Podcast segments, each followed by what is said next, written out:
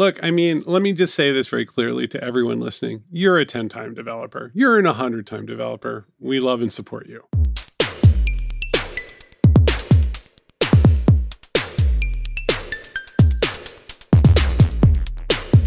Need to accept payments in your app? NMI's omnichannel platform has powered payments for more than 20 years. It's flexible, feature-packed, and easy to integrate on any OS. Visit nmi.com slash podcast today to start earning more from your software. All right. Good morning, everybody. Hey, morning. welcome back. Stack Overflow podcast. Fall colors are here. Went to the doctor, got my pumpkin spice injection. It was cool. That's so nice. Mm. I went apple Love picking that. this weekend. You uh, go to the tree and you take apples off of the actual tree. It really is wholesome, isn't it? I've done it. It really is. And it's only $35, which saves you a lot on apples, you know? Does it? That's a lot of apples. That's like you need like you now need to eat like a f- very large bushel. I got like 10 apples, so Yeah, make a pie. Only three dollars and fifty cents per apple. That's per apple. cool. What a deal. what could they cost at the supermarket? you did the work of picking them, so obviously Yeah. they should be cheaper. Yeah, here's $20. Buy a banana. A little question popped up today in our Stack Overflow nose feed. Do developers fear merge conflicts? I'm a beginner at collaborative development, and I started learning about merge conflicts, and I have this question. Is it possible for a developer to deliberately postpone merging because he or she doesn't want to be the one resolving a potential conflict? And then the first answer has been simply just, oh God, yes. I broke build my first time. That's great. Yeah, it's real. You know what? I, what I've noticed is, as someone who is not a daily contributor, but kind of works mm-hmm. on side projects, or people are helping me with something, or I'm going in and issuing a request, like this is a hard, hard part of the world unless you're daily managing merge conflicts in, in Git. Yeah. It gets easier once you do it a whole bunch of times in a row, you know, because and then you're like anticipating it. You're, but then when it's been like six months since you've had a merge conflict and you hit a merge conflict and you're just like, oh man, I think I think I know what to. I think I know what I know. This Well, guy. it, it's like what's you know, so it's like what's your merge tool, and there's a lot of choices. There's a lot of ways to like visualize the merges, and then for me, I'll be on the Mac, and it'll pop up that whatever that thing is that is the default merge tool in the Mac. It's got those arrows pointing every which way, and they've tried to make it intuitive, but it's intuitive in like a 1990s object oriented way, where it's just like yeah. it's like speech bubbles all smashed together in some cartoon from hell and you're just like where and you're clicking arrows back and forth and then if you don't do it that way if you do if you're like i'll just figure this out on my own you just end up with these like 5 million broken files with greater thans and less than scattered everywhere Yeah, that's always what I do. I, I'm always missing two of them. oh yeah yeah yeah There's supposed to be two arrows right here, and I'm like, ah. things can really go like and you know in perl how can you even tell like it's very problematic and just stuff starts breaking all over the place first of all git's horrible like git is really good at what it does but the interface is just rough yeah, it's better than Subversion if you remember those days, because that was kind of like, yeah, there wasn't such thing. It's just there's no aspect of it that is intuitive. The same is true with Unix. Like we're like, look at how easy these little command tools. RM, it's so short, or Echo. You know, Yeah. you're just like, I'm not punching cards in 1972 at an insurance company. Like maybe you could cut me a break, but no, no, no. We're all gonna learn. we're all gonna work together, mm. and that that's what gets like. And but yeah, that the merges are. I find that to be the toughest part or getting whenever you get back in and you're like, oh, we're, squashing in a certain way, and it's just like culture builds up in development teams around aspects of Git usage, and you really do feel like an outsider. It's so religious and important that everybody follows the same GitHub sort of practices and the same the same workflow right. that when you don't know it, you feel like a complete clown. And the answer here, which is from Candied Orange, who I believe I shouted out for a lifeboat recently, after saying, Oh God, yes, you know, this is something that has happened to me and I broke build, ended up saying I created like a, a toy project where they would go in and deliberately cause merge conflicts and then learn how to fix them the hard way.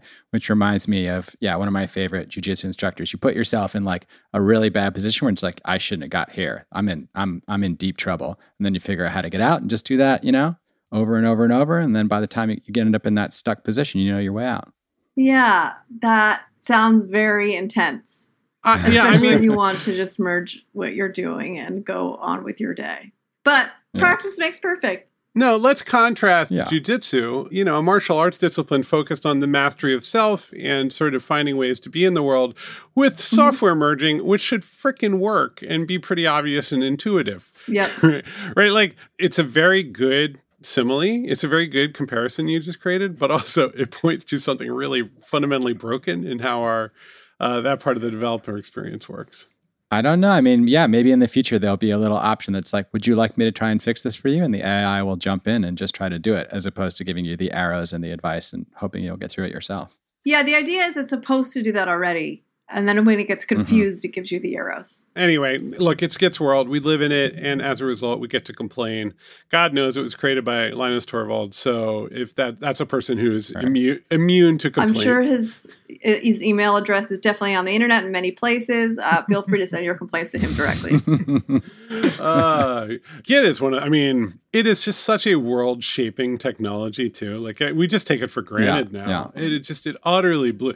Because as Sara's pointing out, Subversion and CVS, they sucked. They were really hard to use, and everything broke even even worse ways. I remember like uh like it, it's been a long time, but I think I remember like you, no one could be in the same file at the same time type of situation where you had to be like I'm working on this thing. There were like locks on files. Branching was really hard and yeah no locking i think subversion actually helped you through that. There were strategies but like that was the great wrestling match right? And so like the thing that actually is underutilized is the decentralized aspect. The, the whole idea of git was that anyone could have a full source repository at any time and you could kind of meet up in the middle of the forest Yes. on a long hike and be like hey i've been working on this for months and they'd be like i've been working on this for months. You'd be like let's let's get together and create one shared repository.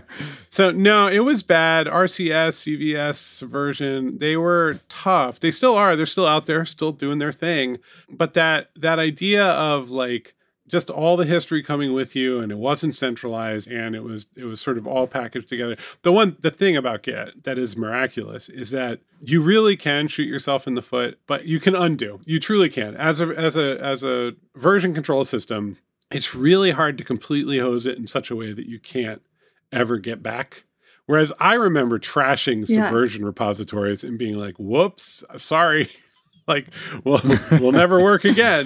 See, that toy sandbox doesn't sound so bad now. Git is a land of contrasts. Sara, you mentioned uh, on an episode recently that you were starting to play around with Jupyter notebooks and trying to set some up. Have you made any progress on that project? Tomorrow morning, I actually have hours set aside for exactly that. That's the best way Mm. I can do. I can do these things. It's just like put some time aside and get dig down and get started. And Nick from our community management team has generously offered to help. So I'm looking forward to digging in. That'll be fun.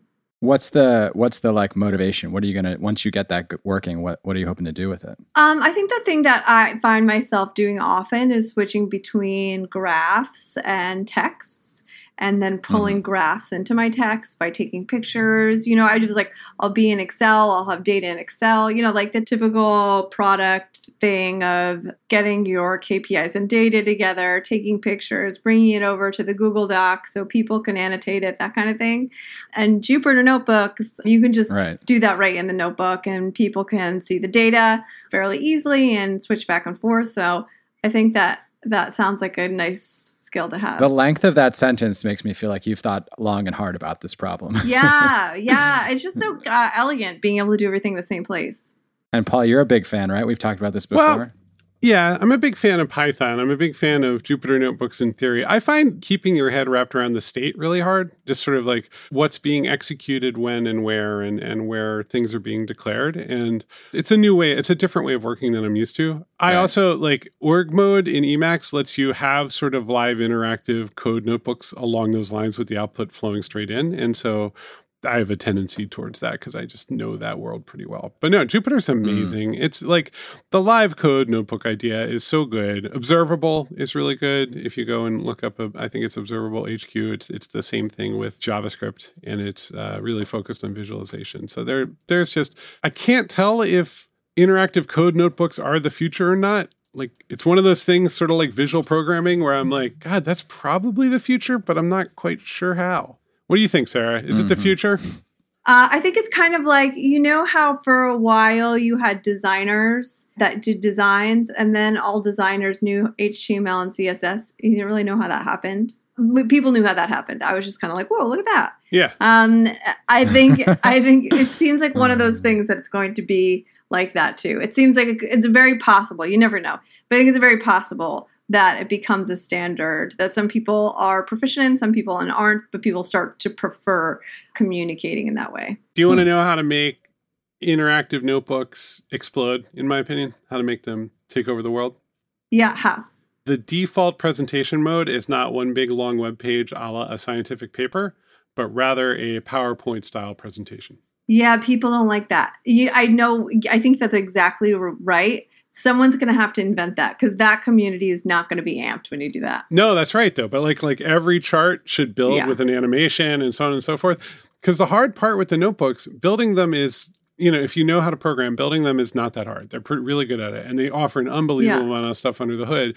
But they're impossible to share or present except to other people who are excited by receiving live interactive program centric notebooks, which is like not a lot of people. It's the good people. It's the people we love. It's people we care about a lot. But nobody else wants to. Nobody wants that. That's the problem. Like no executive wants to. Oh, good, a large interactive thing that I don't understand. How wonderful. That's just not what the market Right, wants. right, Right, right. The market wants, you know, just a nice interactive notebook that they can share with their smart friends. So I guess this piece is a little bit old now, but there was a piece from Reed Hastings over at Netflix. Did you guys see this one? Paying sky high salaries to developers? Yes, no. No, I haven't. I you know because my Google alert for Reed Hastings must not have gone off. But what's go, what's happening? Well, you know, there's been a lot of back and forth about the 10x engineer and, you know, whether it's a bad idea to sort of lionize certain people as opposed to the team and, you know, the, the idea of working together. And in this post, Hastings goes goes really far out. He's saying the best engineers aren't 10x, they're 100x. They should be paid whatever price is necessary. And the difference is not that they're harder working or necessarily more intelligent, but that they're more creative and have the ability to see conceptual patterns that others can't. I don't know. That gets us back to kind of that auteur idea, that artist, that lone genius. Let's take a step back. Why do we keep having this conversation? Right? Like I think there's a couple. Yeah, good hmm. question. there's a couple conversations happening. So first of all, I don't think that it is a ridiculous statement that certain people are really smart and really productive and other people are not as smart and not as productive. We know that. Now, the question is who gets to make that assessment and how do they get rewarded, right? And is the smartness is that gap closable by more education and more support? Yeah, and why in, Right. in programming is it uniquely like a 10 like do we call a 10x journalist? Like it's probably like that guy is good at Well, journalism. no, I mean every now and then there's a, like a breakout star. So there'll be a like Michael Yeah. Lewis. Michael Lewis is a breakout journalism Right. star who gets paid many more dollars per word than other people do. yeah, that makes sense that there's breakout stars, but no one's like, "Oh, Michael Lewis is 10x the value of any other journalist." It doesn't lock in the same way in the conversation. It, it's just sort of what happens is that a person can. I mean, why does a person get that kind of success? It's because they can. If you put them on the cover of the magazine and they write an article, they'll they will sell more copies or they will get more people to pay attention to the publication, and that's a really good thing. That Right. so like engineering's different, right? Like this is someone who can move a lot faster and make many more connections more quickly and be really productive. An enormous amount of the time, if that person can't collaborate and work inside of a, a modern product environment, they're actually very destructive because they only want to work on what they want to work on. I guess right. Like the difference may be, as Sara was pointing out, like why don't we say this about other people? Obviously, in sports, some athletes get paid 10x. You know, there are superstars in in, in every uh, field. I think we're using Right. we're using this this conversation around talent to hash out a lot of the things that are just utterly busted in tech, right? Like I mean, 10x engineers tend to look and behave a certain way and have a certain age, and you know Right. they Yeah, that's the thing. And that's the thing too. Is like, well, like the 10x conversation is very different than a conversation of this person's talented, this person Right. is good, this person sh- deserves to be rewarded. It's like always been approached by like a binary. Like you're either a 10xer or you're a non 10xer, Mm. and and so it's like, where's the spectrum here? I mean, there's a piece from from our, our friend Clive Thompson over at Fast Company that digs into this and you know names a p- couple of people who had big impacts. But I think sports maybe is a good analogy here, which is like sometimes you can have a superstar who's getting paid a ton, but who isn't a team player at all. And they can't make the playoffs year after year after year. And it's like, you know, this person obviously has enough talent, but like if you can't fit into the team and it's the same way with the code, like you're actually not contributing. Sometimes a group of slightly less talented, but you know, better teammates are going to be the ones who succeed, right? This one is so hard because what you're dealing with is like you're dealing you're dealing with like capitalism head on, which is that if I can align certain people who have a set of skills and the ability to get an enormous amount done with the goals of my enterprise, oh my god, I can print money because they really are able to turn the product around so much more quickly with so right. much less conversation. And that's really exciting and motivating to me, comma, capitalist.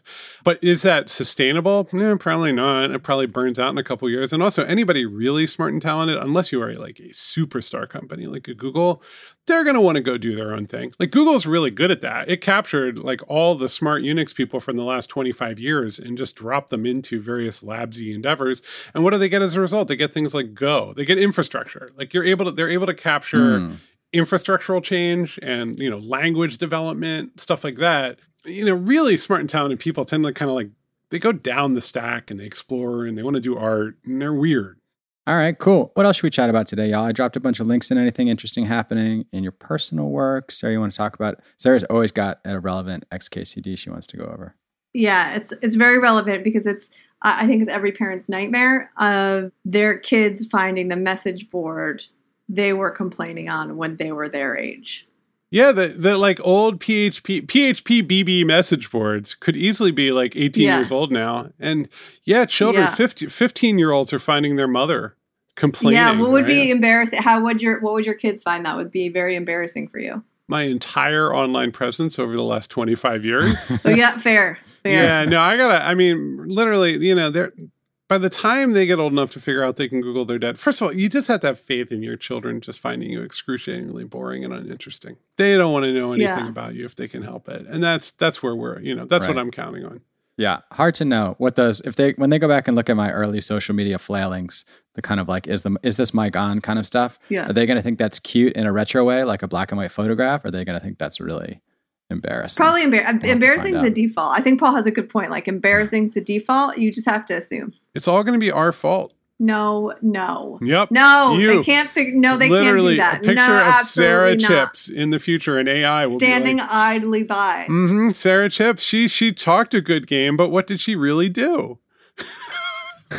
and don't worry, like they will already have re- resurrected oh, my consciousness and set it on fire. That's wow, Paul. I had no idea. You're, you're in for a Sisyphusian end. Every day they resurrect your consciousness and torture it afresh and then they put you back to no that's the boko's uh, or, roko's basilisk idea right which is that this was yeah. the LessWrong you know community online and they're like you know if, if you in the future an ai will resurrect your consciousness and torture it for not supporting the development of the ai i don't consent mm. to that I just want to say that out loud. Bad news on this podcast. Bad in news. case the AI goes around looking for yeah, and the well, the AI would definitely find this, but unfortunately, in the great flame purge of the year 2700, all of those records were lost. so you're getting resurrected in tortured ships, whether you want to or not. And uh, me too, me too, because we didn't support this. No. So that's. Uh, it's fine. It's fine. It's, as long as it's written in Python or JavaScript, I'm fine. All right, I think we're getting near the end. I'm going to shout out a blog post that's up on the site today, How Stackers Ditch the Wiki. It's all about us drinking our own champagne. I've been told we can't. We don't we don't say dog fooding oh. around here. Drinking our own champagne. But yeah, people migrating stuff over from wikis and email and chat and Google Docs to one place where your long form documentation can sit side by side with your prose. Moral of the story here is we're not immune. We had lots of areas where documentation was broken and frustrating like crazy. But there's some interesting stuff in here from our SRE team and our IT team about what they've learned as they've tried to go through this migration. And I think the most interesting one probably for me was like that onboarding new people and letting them ask questions, capturing all the questions and answers that go into there and then like building that out fresh. It's a great way to like educate the new people and do the documentation at the same time. So that was a cool little thing they came up with.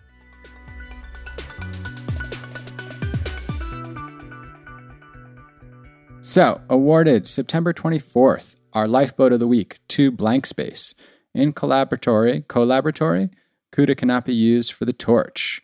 And you got to click on runtime and select change runtime type. Now, in hardware acceleration, select the GPU and hit save.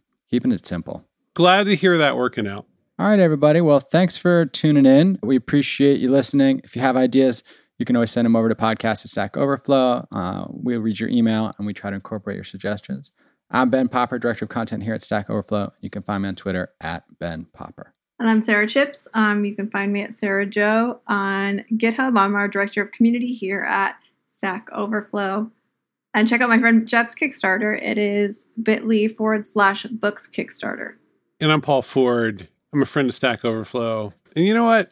Check out bit.ly.com forward slash books. That's that's where I want you to go.